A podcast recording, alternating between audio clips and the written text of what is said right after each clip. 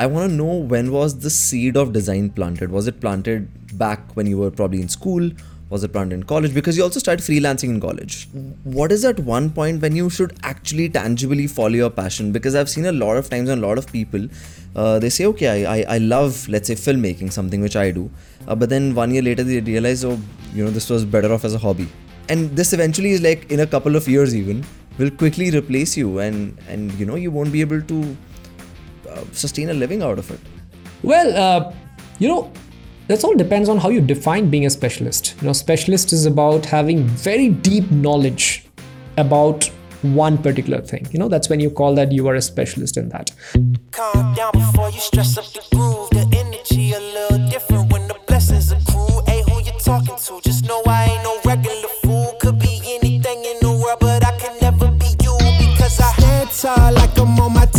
if you become a really good designer how do you know if you're getting better after a point of time jab tum bahut acche ban how do you get jobs in all these top startups like swiggy zomato cred? What does it take to stand up there? What does it take to be a great designer? We answered a lot of questions like these in this episode in this very very special episode of the cmtc show. If you're a designer if you are an aspiring designer or a freelancer sapta from swiggy is an insane mentor and a teacher to have. I have learned a lot from him, not just from his workshops and his YouTube channel, but now from him on a live one on one conversation. I hope you enjoyed this one. पूरा को पूरा सुनना skip मत करना definitely every single point every single answer has something something very very valuable like comment share as always and हाँ subscribe कर दो channel को now on to the episode Hey Saptarshi, welcome to the CNTC show. How are you doing? Thanks for inviting me for this, Ayush. I think it feels great to be a part of this. I think it's been a long time I have been part of uh, a show like this. I've been I've been warding off all these people who have been reaching out, but I think it's good to be back. Awesome. I'm so excited for this one, particularly when we were internally having this discussion. I I told the team that I'm you know, I'm going to be talking to you. And they were so pumped because every designer knew of you. They're like, oh, we have, we've seen his YouTube videos, we have seen uh, his Instagram. And, and somehow they just, they were part of your tight knit community, is what I'd like to call your audience. And it was so excited and so empowering. So to, to just you know realize okay i'm going to get a chance to speak to you and probably gather some information knowledge and pass it on to the audience on how to build great design teams how to even get started with design. So really really excited to have you on the show man. Thank you thank you. I'm really flattered to know that folks out there in your team also know about me. That's wonderful. There's this really like like a fun question which we ask everybody who comes on the show. Um, describe yourself in just two words. What what would those two words be? Uh simple human. Simple human. The okay the kind of things that you're doing right now not all simple. Like you you are a teacher content creator you're taking courses swiggy but those are just man-made words you know those are just man-made words. Anyone can call themselves teacher or creator or something. Why why do you call simple? Like like what's what's the thought behind it? Because i feel i have a pretty simple life you know I, I like interacting with people. I'm an extrovert person. You're probably getting to know i'm a talkative guy as well. So i like meeting new people. I like traveling. I like talking to people. And uh, yeah that's what i started doing. I never thought that you know i would i would evolve as a content creator or a or or you know a teacher or something and then when i started interacting with people as and when i started growing in this field of design i started speaking things which made sense to people they ended up learning a thing or two so what started off just as a networking i saw okay i I like doing this, so let's just go ahead and some people are getting benefited. Let's let's rewind a little bit. So you are at the core an engineer. You're from IIT. I want to know when was the seed of design planted? Was it planted back when you were probably in school? Was it planted in college? Because you also started freelancing in college. Start kaise hua tha? How did it start? You know, it's it started uh, interesting story. It started uh, way back when I was in school. You know, I was in seventh or eighth standard when my parents got uh, got me the first computer, the desktop computer. You know, it was an assembled one, and uh, you know, I also had a printer. So back then, my work was, of course, my parents had spent a lot of money to get me that. Uh, not everyone had a computer back then, right? So I wanted to make use of it like make use in a way which uh, someone without a computer wouldn't be able to do. And one of them was to make birthday cards or New Year cards. So I, I to explore that. You know, how can I create birthday cards or New Year cards using my computer? and uh, I spoke to the people who sold us the computer. It's a local shop. I was born and raised in Assam, you know, one small town out there. Uh, those guys told me that there's a tool called Photoshop using which you can make cards. They had no clue how to use it. They said, We can get you the tool somehow, but you'll have to figure out how it works. So they came and installed Photoshop in my system. didn't have internet, of course. And uh, there I was. Uh, uh, you know, 11 year old guy. okay, maybe I was slightly older than that. And uh, I had a computer, Photoshop, and a printer. So I was left to myself. Trial and error is what taught me. So I did actually started manipulating pictures or creating shapes and stuff, and I was to print them out and then give it to my friends and all, and be that cool guy because I could give printed cards, you know. So uh, that's how it started. Actually, that's how it started. Uh, just as a fun thing, just as a show off thing. But then when I went to IIT, uh, I saw that that's a whole new world. Like there were people who were doing it very seriously. There were seniors who had been doing graphic design for quite some time. There were tons of resources available in the LAN which I could download and watch and learn. There were seniors who were ready, forever ready to help us out or teach us out or anything. So that's the time when, you know, it, it I took things to the next level. I started learning a lot of things. Also, I got exposed to internet. Of course, I mean, I started using internet before as well. But then that's when, you know, I actually utilized internet to learn something, new skills and stuff so I think all these things led me into believing that I'd like design, right? But even then, I never thought that I would take it up as a career because uh, I thought there's no scope, right? I'm from a middle class Indian family and I'd have to do something good in my life. so that's how I thought. I thought that, you know, I would never get paid well as a designer, I would never get the respect as a designer. So these were the thoughts which I had in my mind uh, yeah, so all through my college life, I never thought that I would do it professionally. It was only, you know, one year into my first job, which I got from my campus placements, I discovered that, you know, UX design was a thing and I could perhaps get into it. And yeah, that's how I got into it. So there was no one moment which made me realize, you know, like design is my thing. I knew that, okay, no, electrical engineering is not something that I would want to do all my life, right? It's good. I like it, but no, I can't keep doing it all my life. I, I thought that, you know, I would be a business person. Maybe, you know, I would do an MBA and, uh, you know start doing something cooler. That's what i thought but then design happened. Okay there's this major talk in the last four or five years uh, uh, especially if you spend time on instagram and youtube uh, that you should follow your passion. You should definitely go what you know where your heart takes you. There's a huge amount of if i had to sum it up in a word is pr Ki go and follow your passion and you this will happen that will happen and you know the, all these success stories there's always survivor bias whenever we are talking about these stories. I want to understand what is at one point when you should actually tangibly follow your passion? Because i've seen a lot of times and a lot of people uh, they say okay I, I, I love let's say filmmaking something which i do. Uh, but then one year later they realize oh you know this was better off as a hobby. Shouldn't have taken this bad decision. H- how do you gauge how how does a college student gauge you know because there's a as you said most of us come from middle class families. We there's always that pressure of making money right? You can't do something which is too unstable how does somebody in college figure that out? There's a simple answer to it. You don't. you know, you can't figure that out. It's as simple as that. Maybe uh, I see a lot of people who want to get into design these days. Do you think, you know, they really love it? Nope. Most of them see this as a lucrative profession uh, which can potentially pay you well. And for something, you wouldn't need to code because a lot of people are scared of coding. They don't write, like to write programs and they know that you would get same kind of money, you would get same kind of respect and everything else that comes with a coding job, but then you won't have to write code. So, you know, that feels like a very good alternative to people. And that's the reason I personally feel a lot of people want to get into design these days. Now, this is in 2021 when design has already established itself as a good profession in the industry, right? Not completely, but at least the people like you and I probably know about it, right? But uh, you cannot guarantee that for something which has not yet established itself as a as a stable thing or as a good thing, right? So when I was designing in college, I knew that I liked it, but I never thought it could be my career because it wasn't established. Maybe I was passionate about it, maybe I loved it. But then practicality strikes. I never know that this is going to work. Can this pay my bills? Can this make me rich? Can this uh, uh, enable me to fulfill my dreams? Whatever, right? I wasn't sure about them. So even though I was passionate, I knew that this passion alone is not going to take me ahead. I'll have to keep doing something else, which I like, moderately like, and this can go on as a passion or this can go on as a hobby, is what at least I thought, right? And that's why, even though I figured out that electrical engineering is not something that I like, I figured out that maybe, you know, management is what I like more. I thought that I would take up a managerial job or I would do an MBA, which would be my source of income. And then maybe, you know, design is something that I would keep doing in the back and uh, just get fun out of it.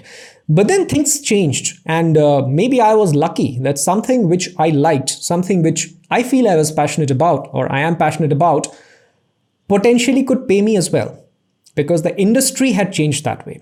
Now, that doesn't happen with everyone, right? Now, you could be a passionate filmmaker in college, but for it to sustainably keep paying you consistently, you need to fly at a very different level, right? It's not, it's not possible maybe right away right? You know how tough it is because since you are you're doing the same thing.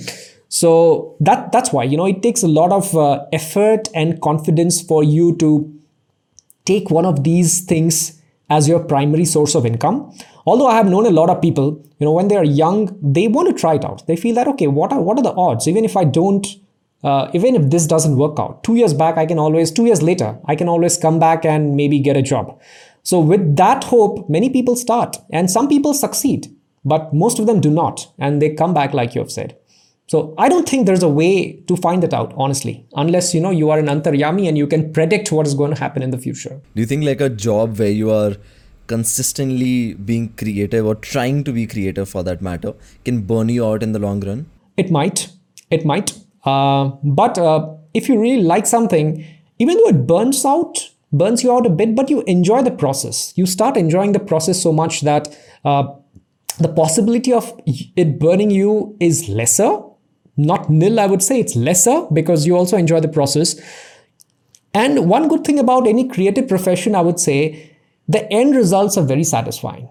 So even though you know the process had been very hectic and you are like almost at the verge of burning out, even though you enjoy the process, but then when you actually arrive at the end result, it's so satisfying that you know it heals everything else. So at least that's how it happens to me right? Uh, so yeah i think that's what i feel. It, it has the potential to burn you out but uh, it can also be very satisfying that which can heal everything. How do you avoid the burnout? Like i'm sure this question must come to your mind at least like it must have come. Uh, burnout usually happens when you keep doing the same sort of thing again and again. Uh, it happens usually to people who are say working for a company like me you know it's, it's the same product it's the same feature it's the same thing that you're continuously working days and days months after months trying to make it better or something. It it can get a little hectic or boring or you may face burnouts after some time. So one thing is you need to keep fueling it with newer things right? Even if your say day job is not giving you that opportunity because you know there are some restrictions maybe you take up something else. Think of something your pet project or something you know start thinking or start building with a friend or a colleague. So those are the things which uh, which helps you break the monotony because then you don't feel like i'm doing the same thing again and again because in the breaks or during the holidays or weekends or at night you're actually working on something else. Your mind is going towards a few things. So it kind of creates a nice deviation uh, which prevents you from burning out from the otherwise monotonous life of yours. This is one question which is always uh, fascinated me and troubled me at the same time and it goes for every creative out there. From a from a nolan to people setting us right? So i love your designs right? And sometimes i feel initially in your career when you start there are you can measure the growth of okay let's say in, in terms of video probably you used to shoot your videos on a phone. Now you have moved to a camera. There's a lighting setup right? So you can track the growth. Okay my video quality is getting better. There are technicalities which you take care of but there's a point of time when you hit like a glass ceiling in terms of technicalities you hit a glass ceiling in terms of the number of tools you can learn how do you track your design growth? Matlab how do you know if you saptarshi as a designer is getting better you know like like probably now? Well uh, you know i can answer this question as a content creator as a youtuber and also as a designer who's working for a corporate or a company. Let me tell you the latter first right? How do you measure uh, the growth of a designer right uh, what I've seen is as you grow as a designer, when you're working for a company, your your ability or to do things beyond design actually adds to your growth.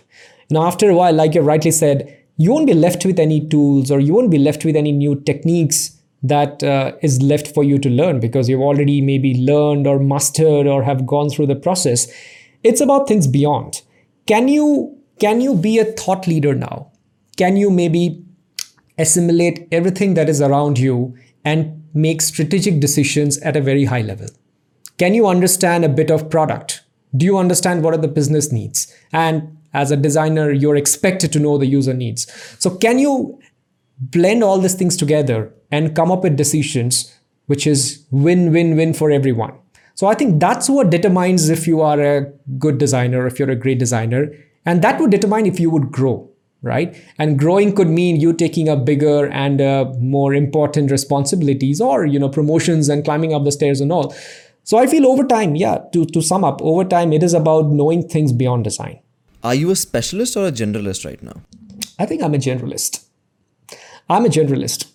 And uh, so are most of the people that you would say although many people might claim that they're specialist but i feel that everyone's at best a generalist. You know it takes a lot of time for people to be specialist and maybe there aren't uh, we haven't spent that much time at least in the indian industry for people to claim themselves as specialist right? That's what my personal opinion is. I could be totally wrong. Uh, but yeah i'm a generalist. And over time maybe certain aspect of the things of all the things that i know or have mastered over time i would start seeing some sort of spikes which might end up being uh, some sort of specialty in me. So maybe five or 10 years down the line, I can say that, hey, you know what, yes, maybe I'm specialist in this. But as of today, I'm barely six years into this game. I don't think I'm a specialist. I'm a generalist. When you uh, when you're talking about how eventually you have to start understanding different parts of design, right, which are not just the actual software designing, but also understanding product, business, users, all of that. There's this really cool book called the the Victory Project, which talks about the T. It's it's essentially forming a T in your life so you become a generalist, which is horizontal growth, and then eventually you have to figure something out and, and be a specialist there, right? Because uh, generalists, it's it's a, it's an interesting debate. I mean, there's there's no right or wrong here, but I but I really resonate with the idea that you start off as a generalist, probably find a niche, and then become like a T model, because specialists are really really highly valued at what they do. Um, and generalists can can then is, is like stars on your shoulder right? You you you know the job and then stars on your shoulder is, is something like a eventually where do you stand in this debate? Eventually would you want to probably opt for a t structure? Would you want to opt for just a specialist or a generalist in nature?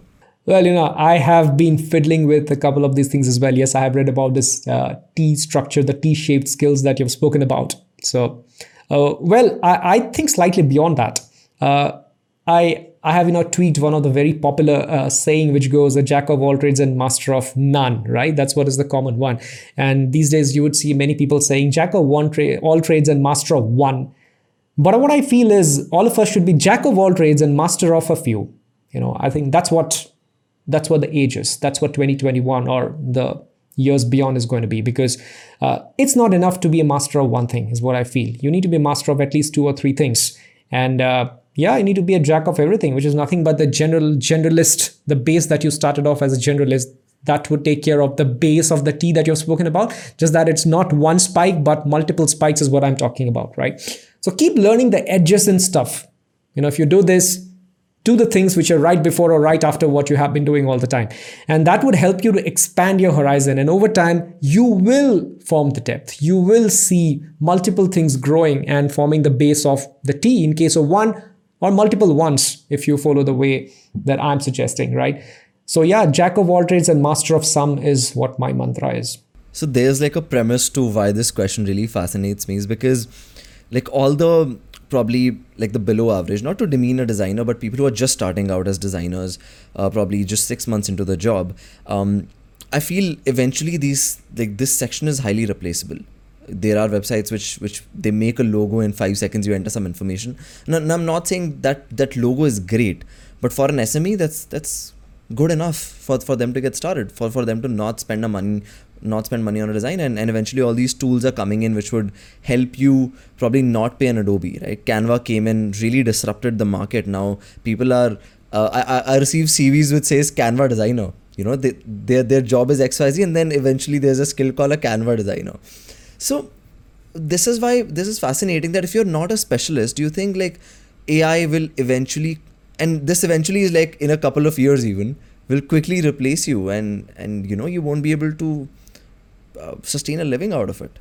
Well uh, you know that's all depends on how you define being a specialist. You know specialist is about having very deep knowledge about one particular thing. You know that's when you call that you are a specialist in that. What i feel is uh, ai can replace some parts of the things, especially the things which are our computers or machines. Let's use the word machines right now because AI gets really complicated and uh, we don't really know where AI is going to go in the next couple of years. So there are certain things which machines can do, and there are certain things which machines cannot do, right? Or won't be able to do even in the near future. That's what I see it.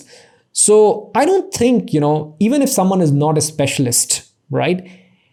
A machine can come and replace them completely a machine can come or a computer can come and make their lives easier is is what i feel. But complete replacing it's not going to happen. Of course if someone just knows a couple of tools and hence they're calling themselves a generalist in my opinion they're probably not even complete designers because knowing just a tool is not enough. So yes that person can be replaced. You probably will have a machine which will remove the need of a person to operate Canva. Maybe Canva will operate itself and you just put some inputs and it gives you an output, like you have said, the logos and all, right? So a person who is only specialized or only knows how to use the tool, yes, they will get replaced. But the moment that person is also capable of uh, understanding what you're going to do with this tool, you know, when you say a logo, what is this logo intended to do? what kind of company does this logo belong to right? Or who are the target audiences? And a couple of other you know behavioral things which probably is tougher for a computer to understand. When that person also applies all of them then that person becomes slightly irreplaceable right? You know a computer cannot come and simply replace this person because some of these things are probably not within the scope of any computer program. So that's where i believe you know just a tool operator will certainly get replaced uh, but the moment you do things beyond that, even if you're not a specialist, probably won't be replaced, at least in the near future. That's that's what I would like to believe. Have you tried Copy.ai or any other GPT-3 tool? Which I haven't tried, but yes, I have seen I have seen the demonstrations. I have seen the demonstrations. Some of those look really scary. Makes me feel like, okay, is it just going to go away? But what I see is, you know, even if those tools come, it's a person who is giving all those input right? So maybe things will narrow down to how good an input can you give so that your output is in the desired way, right? So if a person is able to think and give the right set of input, then you know you're essentially uh, your the, the computer or the tool is making your lives easy, but there's still a human involved. So that's where I feel the world is going to go, right? Like think of, think about codes as well, right? Uh, when people write programs or people write code, it's essentially doing some sort of a function. Now, you can always say that the computer is giving the output, but the person is actually writing that input. And that's, of course, it hasn't got, got its own syntax and it's not, uh, it's not uh, the kind of language that you and I speak. But still, there is a person who is doing all those inputs, right? So I feel even all those tools, those fancy tools, which is creating the interface of Instagram within a Jiffy, I feel it's just going to make the lives of designers easier, and someone will still have to think and give the inputs right. Going to ask a very vague question. What's what's a good design? Well, I will also give you a very not a vague answer, a very a very cliched answer. I'll give you a very cliched answer, and the reason I give this cliched answer because I, I truly believe in it. I think a good design is something which solves problems.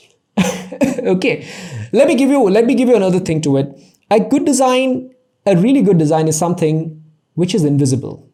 You know, you will never feel that something has been designed, but it magically works for you, right? So someone who's using that design or someone who's experiencing that design will never even think that, you know, there was a person involved or there were a group of people involved in designing it in a certain way. It'll be so seamless that you'll never even think about it. Like, you know, it could be as simple as maybe your toothbrush. Have you ever wondered at how your toothbrush is designed? we probably don't because you know it simply works. You know you just put it inside your mouth you start moving your hands and it does the work. Or or if we go digital maybe a simple messaging app or a whatsapp. Have you ever thought what is so great about it? You feel that you know it, it's just a normal thing. It it just like any other chat app it just works. It works because someone has actually thought about it and designed it in a way so that you don't even have to worry about some of these things. The way you imagine, it just works that same way. That's in my mind is a great design. And I would like to call it invisible, although it has an interface. But you never think that it has been designed well so that it's working for you. It's just it just feels very automatic. Interesting. I want to know your thoughts on the entire art versus design. Okay, so I, I, I go to a Dribbble, I go to a Behance. The top projects I see are beautiful. Like i i love how they look. And then i try to dig deeper and, I'm and when i'm so so when we when we do whatever design job we do uh, we always you know look for references when you're making the look board or the mood board. And i see all these references and they look so good and even a client would be like amazing i love this thing. Uh, but then when you try to see the usability there's always some form of fault. You you can't read the text it's too aesthetic. There is there are fonts that you can't comprehend but they look really good. How do you draw a line? Because at the end of the day uh, here's just adding to this question. Because we work on a b2b front and we have to also impress the client the client has to feel wowed right? Because if you start giving reasoning to everything it, it becomes like a really tough tough discussion. So you also have to wow them. How do you find like a like a balance there well, you know, first of all, uh, I love both these platforms that you've spoken about. I used to be very active on Dribbble one point of time. I mean, that reminds me, I haven't posted on Dribbble for quite some time. you know, that's not really a, a, a portfolio place.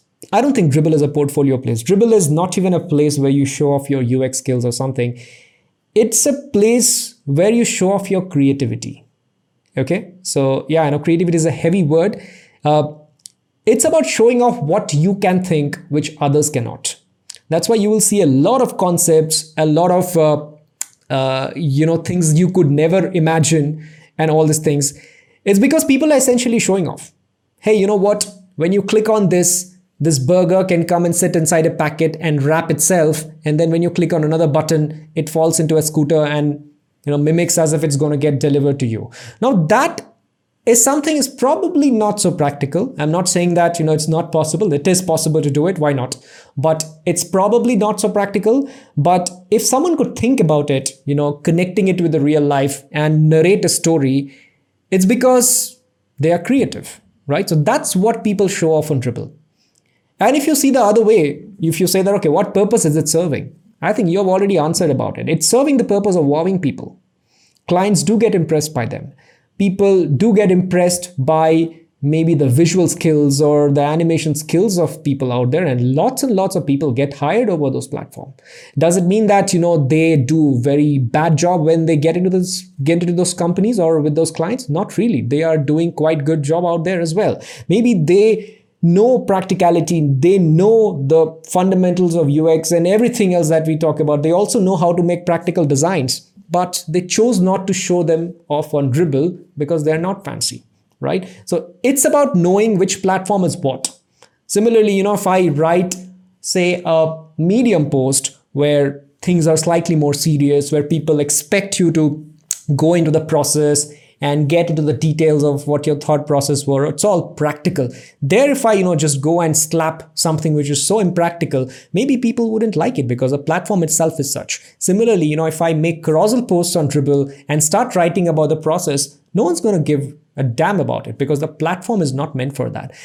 So just like we design UX, just like designing UX, we keep our users in mind, we keep our platform in mind. It's the same here. You know, when designers are showing off, they need to keep the platform in mind. Which platform is it? And then make content accordingly, right? Yeah. In YouTube, you would post maybe a 30 minute long video.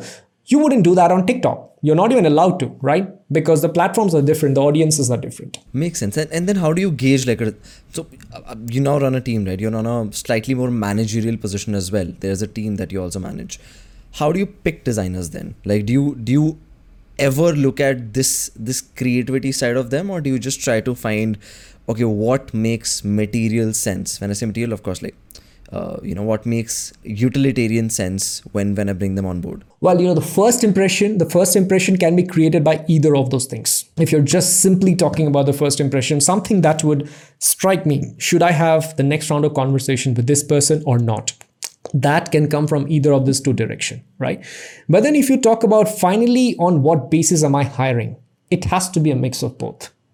It has to be a mix of both unless i have a very very very very very specific reason or a very specific project that i'm hiring for you know for something maybe i'm just looking for animations and nothing else. Maybe you know i will ignore the fact that someone is not that great at thinking or doing something else right? But even in that case you know it's wrong to say i would see how good is the person at storytelling using in animations or visuals or anything. If they're good at that if they're coming if they can come up with new ideas if they can uh, come up with innovative and creative solutions to the problem that i throw at them impromptu then yes why not? I would surely hire them. But if you're asking about you know a, a bau product designer someone who would design the swiggy app flows and stuff i would see a mix of both of them Interesting. I, I see this new thing happening in the startup ecosystem. There's this design Instagram page. There's, I think, Swiggy design as well. There is Cred design. I never see Cred developers. I never see. Now, I know Instagram is a visual platform, but I also don't see um, Cred video. But I do see Cred design. I do see Swiggy design. Um, there's there's a sense of I read a lot of blogs how to set a design culture. What is this all about? and then how do you actually go about forming like an like a nice culture what this nice what this nice culture even equate to oh well you know we'll get to the culture part maybe but let's talk about the instagram thing and uh, you know pages across that you're talking about i feel all these are attempts to connect and reach out uh, to other like-minded people and when you talk about designers it's about reaching out or connecting with other designers you would want other designers to look at your life as a designer in your company, PhonePe, Swiggy, Flipkart, anywhere. Now, the reason why you don't see probably developers is because they dwell in different sort of places. Like for, for, for a fact, I know there are large developer communities, maybe much larger than the design communities that you see on Dribbble, Instagram, and all these places over GitHub and maybe Reddit and some other places where you know they go and post their stuff and uh, yeah, exactly the same thing. People come and comment, just that they're not visual. They're not, maybe they're not social network platforms like Instagram and all, which is also used by a lot of uh, other people. That's why you discover. Maybe a developer is also on Instagram, although they don't use it very often, but they're still saying that, okay, there's a page called Swiggy Design, there's a page called PhonePe Design, right? But if you talk about the places where the developers dwell, where they show off their work, maybe people like you and I wouldn't go there so much because you know it's a very specialized thing so so yeah the answer to that what i feel is such communities exist almost for every kind of role uh, just that we do not know about them because they're way too specialized or they are way too uh, they're way too detailed for us to even make sense of anything right? So yeah i think i think that's what it that's what it is. And uh, culture you know culture of course uh, is a word that we hear very often out there. I believe culture is formed by people, right? It's the people who define uh, what kind of stuff that happens, right? So culture is what, you know, if I were to compare it with families, as a kid, you know, when you're at school, you'd always know that, you know, your certain friends' parents are really strict. You know, they won't allow you know them to watch tv after 9 p.m or they must have their dinner at 8.30 and by 10 they need to be in the bed or you know they are not allowed to do this that and stuff so that's culture in a way. Whereas in some other friends' family, you would see that parents are pretty much chill. When the kids' friends come over, they also come and have a chat with them. And you know, it's okay once a while to stay awake, awake till late and watch that movie or go hang out with friends and all. So that's again a different sort of culture. Does it mean one is one is bad parenting and the other one is good parenting? Not necessarily. These are just two different styles. Maybe this style works for some sort of people, the other style works for some other kind of people, right?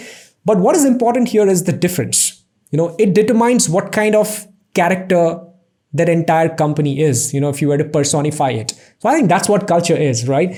And since different pe- different companies or different teams have different sort of things that they do, it is important for them to show off what they actually do so that they give a glimpse of how their culture is to the rest of the people so that you know maybe they can hire potentially hire some people or make other people curious about their own team so that something can happen in the future together right? It could also be a way where you attract talent where people get envious of you that oh you know what? That's one great team. They're doing some great stuff. They're having a lot of fun and all. So yeah there are many reasons uh, why all these things are done I feel it is important. I feel it is important. You know, it's the same reason why even personal branding is important, right? So you're doing this podcast with me, but uh, not any of my other 24 colleagues. Why? Does it mean I'm the best of all of them? Not really. There are people who are way better than me in my team and also for the rest of the world. You are speaking to me because you've heard about me. Why did you heard about me? Because I did something on social media. Maybe I spoke in front of a camera or I went on similar podcasts with other people that in a way built my personal branding because of which you know me and we are doing one more podcast out here right? So i think that's important because that unlocks many things. It's the same with teams as well. Some team might be really good but if no one knows about them it's equivalent to they not existing right? So yep i at least see it that way. How, how much benefit do you see of this personal brand in let's say in a job environment? Do you think like like a good Instagram following can lead you to get a better package or more respect in a job. Uh, does it tangibly equate to that at all? Not always. Well, it of course depends on what you are doing in Instagram or uh, well, it's not just about you know one. Okay, if I were to take my example, well, I don't know. No one has explicitly told me, but I can guess and tell you. What I feel is uh, when companies approach me, or even when my present employer approached me, they had known about me. They had heard about me. You know, it's not that, uh, uh, you know, one person applies and they're like, okay, who's this person? Let's look into his resume. Let's understand where this person has worked.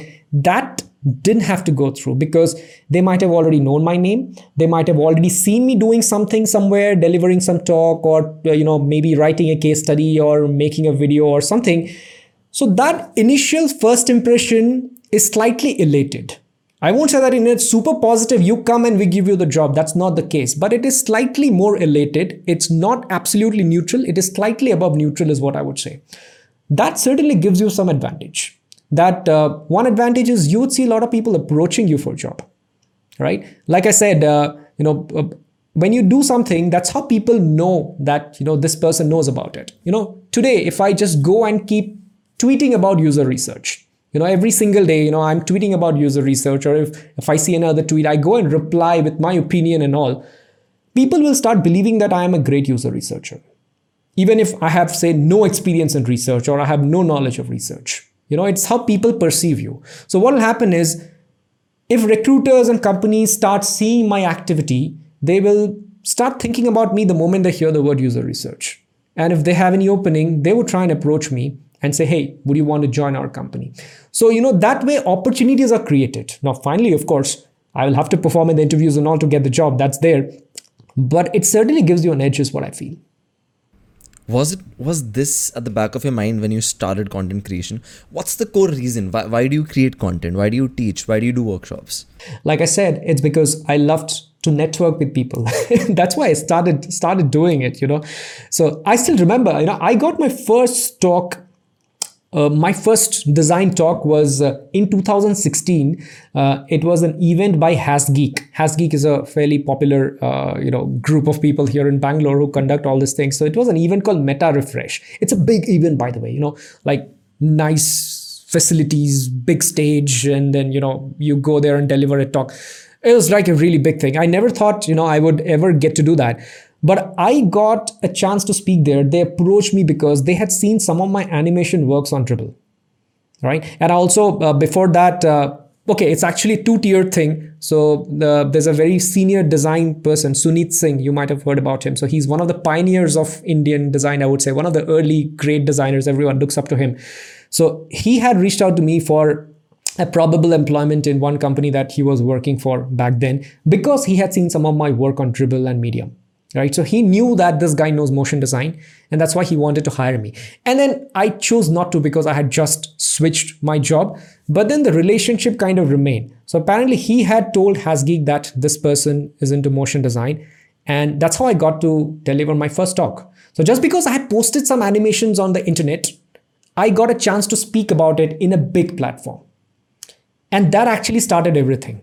Once i did that and i saw that my talk was well received and people were uh, people actually liked the way I use analogies and examples to drive something seemingly difficult as motion design and I, how I could simplify.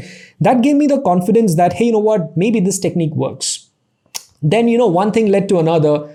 as people saw me they saw this video floating on the on youtube and other internet platforms where i was talking they realized that okay this guy talks about design right? So again it, it became a perception. So whenever there was any event people would reach out to me hey you know we have an event would you come and talk?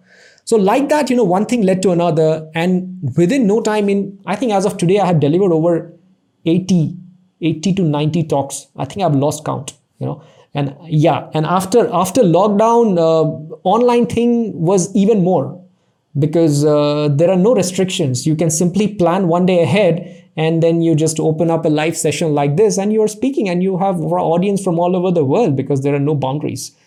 So yeah again to that's how i started. When i started i never thought that you know this would build my personal brand. In fact i didn't even know that there was a word called there was a phrase called personal brand. I simply did this because you know i liked it. I like to go to the stage and talk to people and interact with people. And uh, yeah, over time, it finally translated into podcasts like this, my YouTube channel, everything. Uh, yeah, but now I feel, you know, maybe it's my responsibility. Many people look up to me and they say that, okay, when's your next video coming? Because we really want to learn this topic from you. Are you going to make a video on that? So I feel I'm socially responsible to, to give back and cater to the needs of some of those people.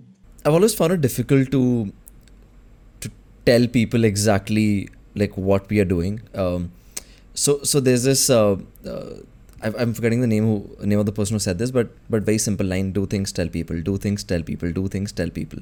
That's how you generate more opportunities. And I've always struggled at this, and I also have like you know opinions on on founders building in public and how it helps in hiring a lot. Um, I I know people uh, who so let's let's take singers for example. I have a lot of friends who are songwriters, beautiful songwriters, but they write songs. That's it. Then I know songwriters who would write one song, do crazy marketing around around that song, great PR, talk about how they wrote that song, how the idea came about, and you know end up talking about it for months. And then uh, they would end up getting more opportunities because it was marketed well. It was like they ended up telling people. Why do you think people have a hard time telling other people what, what, what they do? It especially me i think this is a question more for me than anybody else. Like now i've started building in public. Now i've started telling people okay we have you know we have amassed like we have created so much content for so many you know big companies. But people don't people still think I, there are people who message me and say oh what do you do? And and that really shocks me that people don't even know what i do right? So how do you cultivate this culture within yourself ki acha theek hai now i'll do this and i have to tell people in detail that this is what i've done. Yeah i think the one and main reason why people refrain from showing their work is uh, is that constant feeling that you're not good enough. It's it's because you feel that what you've done is no way close to what someone else is doing and it's too bad i will just keep it to my own self i think that's a feeling which stops majority majority of the people into showing off their work yes there are maybe you know a very small group of people who are like you know what i don't care i don't want that life. I'm doing this, I'm satisfied. I don't care showing about. But for majority of the people, they actually want to show, but they're too scared or they are too embarrassed to show their work because they think it's not good enough, right? One thing is, you know, just go ahead and show. It could be about that. You know it's going to be bad. You know, just believe that it's going to be bad. Believe that people are going to people are going to shower you with a lot of uh, unwanted criticism and all, but still go ahead and do it. Because once you overcome it, you will realize that it's never as bad as you might have thought, right? You would actually see people. Uh, people being happy with your work people saying good things about your work and that'll give you more confidence which will urge you to send you know share one more thing so that's how you know it's it's the first things you know first few set of things i would say when you start sharing it gets much easier right and you know, another thing I would say is, is about what people think about themselves. Some people are really good, but they don't have the faith in their own self and they end up saying that, okay, I'm not good enough. And some someone else, for some other people, it could be completely reverse. I remember a while back you asked me this question, right? Am I a specialist or a generalist? And I told you that I'm a generalist because I believe that I have a lot more to learn before I can call myself a specialist. Whereas there could be some other people who are probably at my level, or maybe even less than that, who might still call themselves specialist. Because you know maybe their scale is different or their perception about themselves is different right? So that's a thing inside them. So someone who believes have faith in their own self or or maybe even shameless to go ahead and show whatever they do actually have a better chance of succeeding in case whatever they show is is fairly good enough right? Because it will give them confidence the moment they start getting that appreciation you know? It, it happened to me as well like you know Dribbble like i said right a while back i was very active with Dribbble but these days i'm not doing it. When i started uh, of course everyone starts with zero I had seen some of my colleagues at housing who were like doing crazy stuff. You know, they would put some animation and they would get hundreds and thousands of likes, and and uh, people from all over the world would come and praise, comment uh, on their work. I wanted to get that kind of praise as well because that's a very good validation that you're doing something good, right? You're doing something good. You're somebody, right? So I started doing creating animations. Like I created one or two of them. Maybe I wasn't very happy. I would go and see side by side, you know, what is missing in mine, which is present in Rahul's animation or Rama's animation, right? I would go and see those tiny details and try and adopt them into mine. And after a while, when I feel that, okay, you know what, this is maybe at that level, I went ahead and posted with a lot of fear. I thought that, okay, this is going to die. No one's going to like it. No one's going to view it. But that actually did well. You know, it got some, I think 70, 80 likes or something, which is good for, for a beginner, right? That gave me the confidence that, you know, I can also do it. Maybe I am not as, not as good as them, but I'm close to them. Maybe, you know, if I put a little more effort, I can actually do better. So that's how it started. You see that, that thing on Dribbble, if I had not put it, I would never grow on Dribbble. I would ne- never get uh, discovered by Suneet. I would not never get referred to speak for Meta Refresh, and I would never do all those things what I'm doing beyond my work. so, so you know, just show your work. Just show your work. Do you freelance right now? Right now, no. well, I, I, don't have the I don't have the time. You know, um, uh, but yeah, I have done my fair share of freelance in the past when I was uh, relatively free from my work and every other thing that I do. And as of now, no. How do you price? and I know this is a very generic question, but I still. So there, there, I, I see a lot of videos on, on this is how you calculate your hourly hourly rate, and, and they, you know, they, they ask people to come up with a number that you, you know, your expenses and this is what I want to earn this month. Why I, why I see that flawed is, for example, I think for me, I want I want to earn 10 lakhs a month now, this number is so relative to everybody because this really depends upon your upbringing. What if you're made to believe that 3 lakhs is a huge sum of money and then you're made to believe that 3 lakhs is nothing, so I want 20 lakhs. And then you divide and you come with an hourly rate. So, how do you bridge that gap between what you're actually worth, which is also very relative because this is creativity we are speaking, and what do you think you're worth? How do you bridge this gap? Well, you know, there's always this your real value versus, versus your perceived value. So if you're just talking about your worth, the money that you get paid, it can be manipulated a lot by your perceived value because it is possible to make your perceived value more than your real value. And uh, that could help you uh, maybe charge more than what you probably deserve. Now, this might sound a little negative, but uh, I don't mean to cheat people out there. All I'm saying is, you know, there's always a level. It's about understanding where you are. Like if you ask me, the, my, my first freelance which I did in college, I didn't quote anything at all. I had no idea how much should even be paid for I my first project was by the way to design the label of a shampoo bottle, right? I didn't know like how much would a designer charge for designing the label of a shampoo? I have no clue. I was given 600 rupees for that right? 600 rupees was a lot for me. I could go and have coffee in ccd which was inside our campus so many times with my friends right? So that's how i saw it was good.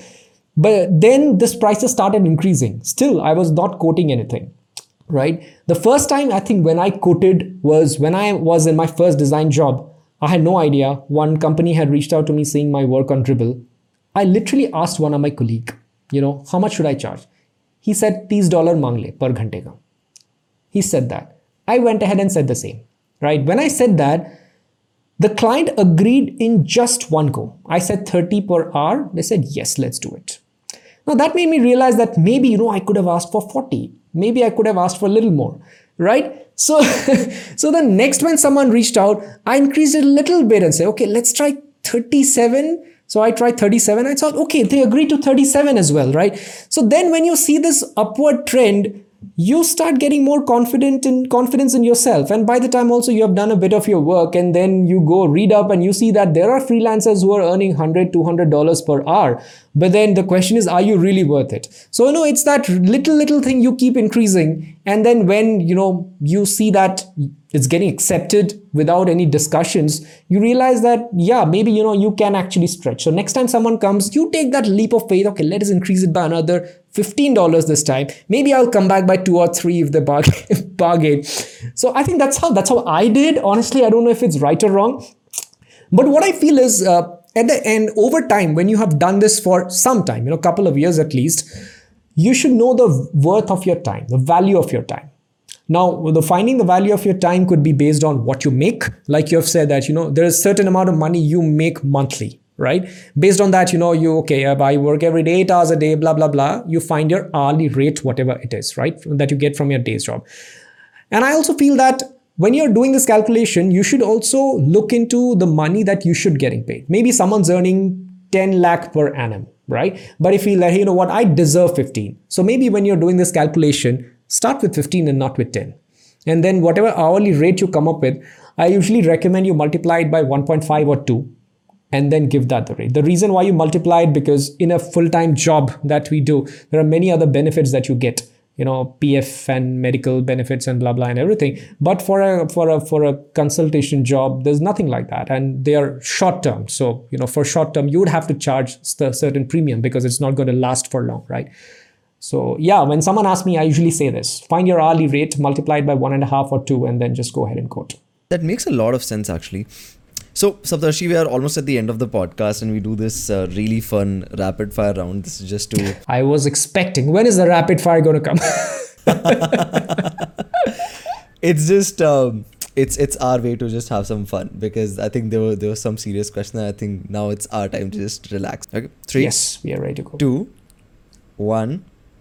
One startup's design in India that inspires you. Cred. Cred. One that irritates you. Oh, the other day I saw Make My Trip. It's very, I have a recency bias, okay? Because just a few days back I saw something, ah, that that just hurt my eyes. Sorry. What's your guilty pleasure? As, as an individual, not as a designer. Watching old 90s um, Bollywood movies, you know, the, the embarrassing ones. that's that's that's okay. Um, what do you what do you love about content creation? Uh, the satisfaction of the end result, unmatchable. What do you hate about design? What I hate about design, um, documentation. Favorite moment at Swiggy in the last three years? Favorite moment in Swiggy in the last three years. Uh, once, you know, recently, uh, it was a it was a uh, just funny conversation. Our CEO said that he dreamt of me talking about in some design context okay it was a funny thing but then okay i at least come in my ceo's dreams. I think that was a that was a funny moment and uh, yeah a happy one too. Can you point out like one moment that changed your life? One moment that changed my life. Yeah in my first job uh, uh, in first i think after two weeks or so uh, I was summoned by uh, my manager and managers, managers, and so on. And I was given very bad feedback. You know first design job very bad feedback. It was like it was almost saying that if you do not pull your socks up we'll have to ask you to go because you're still in probation right? Your work is no way up to the standards of what we are building out here and all. I think that was a turning point uh, because that uh, evolved a new me in my own self. And uh, that's when i started hustling. You know before that it was just the joy of cracking your dream job and then you know all honeymoon period. But then that was a reality check. It made me realize that there's nothing as dream job your journey starts here right? So that's a time you know when i started working my ass off and it's still going on. I think it's still going on. That's what i would say that that was one of the turning points uh, in my career at least.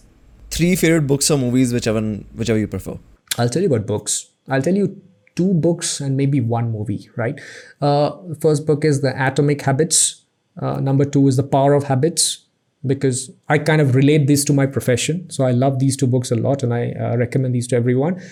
Let me tell you one movie as well. Uh, I really love the Batman series by uh, Christopher Nolan. In fact, Christopher Nolan is my favorite director. So I like almost all his movies, but the Batman series is really good. I feel every dialogue is a one liner, which is tweet worthy. yeah that's something. I mean, I usually look at things in a.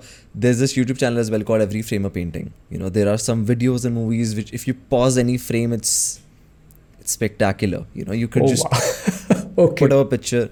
I mean, there are Right. music videos which are so spectacular to look at that you would pause any second, take a screenshot, post it on like a Tumblr or a Pinterest, and people would like it would be um, aesthetic or beautiful or you know nice to look at.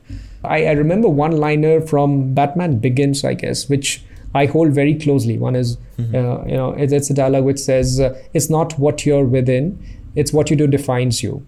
So I think I take that very seriously, right? so yeah. Wow. Sorry, I. What was your question? Uh, since we are talking about habits a lot and, and growing in incremental paces, what's that one design habit which you have inculcated and has, has helped you like a lot? Well, it's not a design habit, but uh, this one thing uh, helps me a lot. It's the it's the art of listening. I would say. Uh, I think I got a lot better at listening than what I was maybe a couple of years back. Uh, that changes a lot of things. You know, when you when you actually hear people's opinion, your users or someone briefing you, when you hear it really well and probably even take notes along with it, it changes a lot. So I would say listening. What's Saptarshi's life mantra? remember, what we started with i'm a simple human right so anything which uh, which you know just caters to them by me being simple and me being human i think that's my mantra uh, yeah. I was expecting the Batman dialogue to be to be spoken again. It's not what you are within, it's what you do that defines you is what I was expecting, but this is good as well. yeah you know i i, I think i think that's that's about uh, that's about being simple i would say you know. What you do yeah it will define yourself. You know for that you don't have to be someone extraordinary right? Your work will of course you know speak on your behalf but at the end i feel i'm a very simple person you know uh, you should see my daily life man. There's nothing there's nothing fancy about it. Although many people think i have a very fancy life. I don't. I don't right? You'll be surprised. A cup of tea and Parle-G makes me happy. Uh, so yeah i would still stick to simple human. Wow. It was it was really nice talking to you, man. I mean, uh, good knowing you beyond the confines of a YouTube screen and an Instagram post. Uh, felt good to connect with you more than uh, you know just in, just like a content creator or or somebody working at, in some part of India. It was really nice talking. Learned a lot along the way. Uh, small little things that I'm taking away. One is to uh, to tell everybody more and post post more and probably do more case studies. then uh, so i think that that's my major takeaway from the podcast thank you so so so much for coming and you know sparing your time for this thanks for inviting me once again. Uh, it was really great talking to you and knowing you right? Uh, it's always good to connect with fellow uh, fellow content creators and i really love the conversation. You know it wasn't like some other podcasts i had been part with which is more like a q&a you know it's like a prepared thing question answer then question two answer. It was a continued conversation. I mean you sound like a very experienced podcaster and uh, never felt like you know a session that we're doing. It was just like two friends talking. Really loved it. Always love to you know uh, take the conversation on that note. I, I i i feel that like that's the difference between i feel an, an interview or a podcast. This podcast is is my cheat sheet to to talk to people like you and to just learn from the community